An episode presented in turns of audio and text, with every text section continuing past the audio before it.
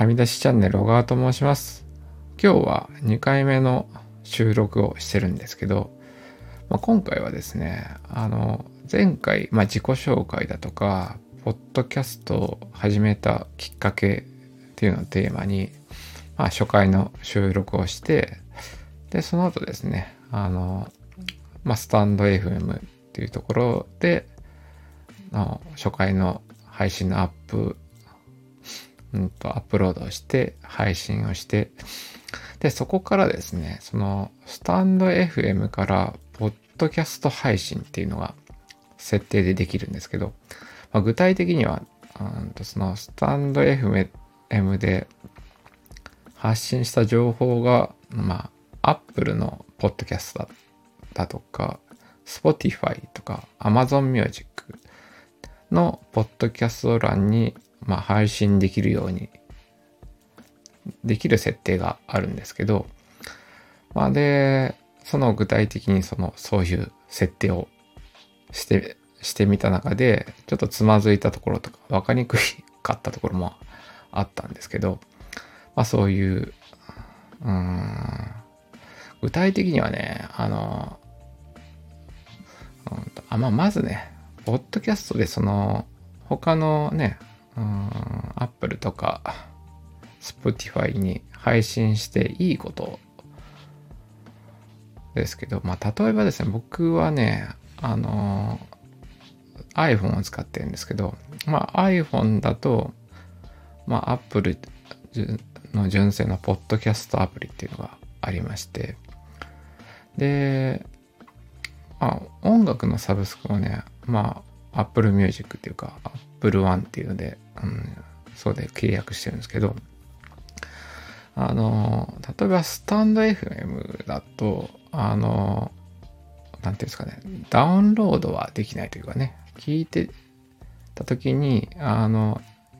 例えば家の Wi-Fi かならね、あの、容量気にせずにっていう感じで、あの、聞けるとは思うんですけど、まあ、外出先でね、バンバン、そのインターネットのモバイル通信で音声をずっと聞いて、聞いてると、まあ、容量食うというか。で、かたやですね、あの、Apple のポッドキャストとかで、まあ、設定をするとですね、あの、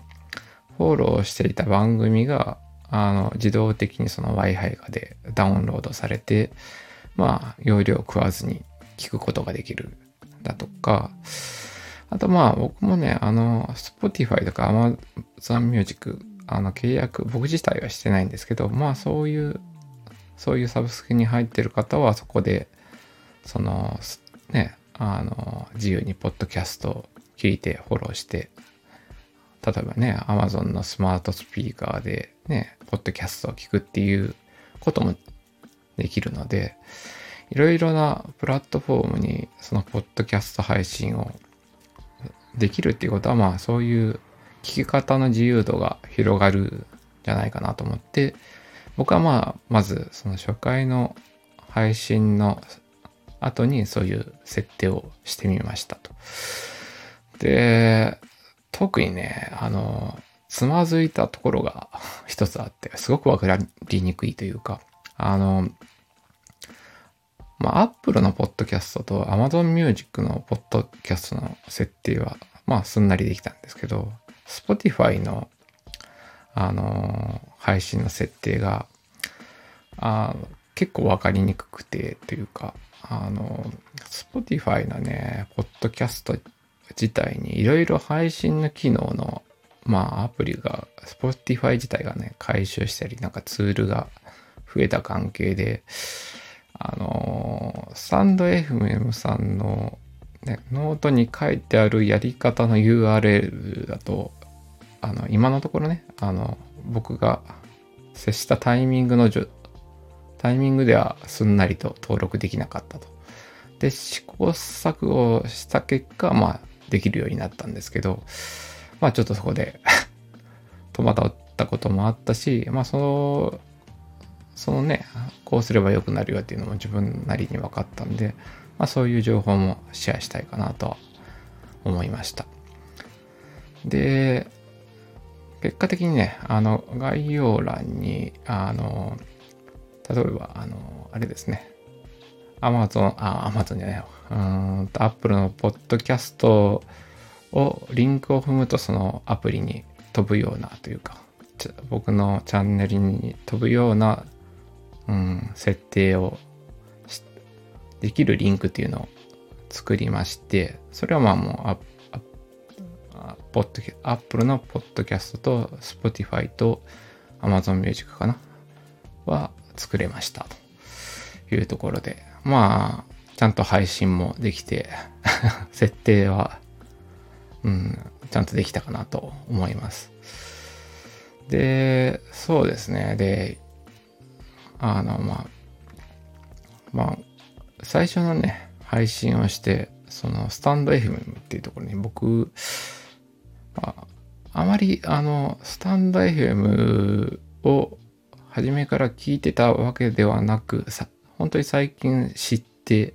たまたまその配信のプラットフォームとして、あの、最近機能がね、その、強いというところで、その初収録をして、音声をプロードしてみたんですけど、まあ、そのスタンド FM のね、その雰囲気というか、いや、すごくいいですね。あの、寂しくないというか、あの、いろいろな方が、まあ、僕の自己紹介のね、あの、はじめましての、あの、配信でフォローしてくれたりとか、いいねしてくれてなんかね、いろいろ、どちらかというと僕よりその歴が長いというか、あの、すごく配信をね、長いことやってる方の、逆にそこでね、そのスタンド FM のそういう雰囲気というか、うーん、面白いですね。すごくいいと思いました。うん。で、まあ、ポッドキャストはね、あの、コメントとか、うんと、かける機能はないんですけど、スタンド FM だとそのコメントしたりとか、まあレターを送るという機能も僕もちょっとあんま使った時ないんですけど、まあスタンド FM 自体はまあ相互コミュニケーションというか、まあ音声 SNS 的なね、そのコミュニティっていう、ね、雰囲気もあるし、まあ、かたやまあ、さっき言った、ポッドキャストに関しては、あのうん、聞く利便性を上げるっていう意味ではね、あの、やっぱりそういう配信設定をするっていうこと自体はね、まあ最初に知ってしまえばもう自動的に、あの、スタンド FM で配信すれば自動的に、うん、配信されるので、まあ好きな方が聞けばいいのかなと思いますし、まあそういうポッドキャスト経由で知った方も、あの、概要欄にね、スタンド FM でコメントできますとか、そういう情報も載ってるんで、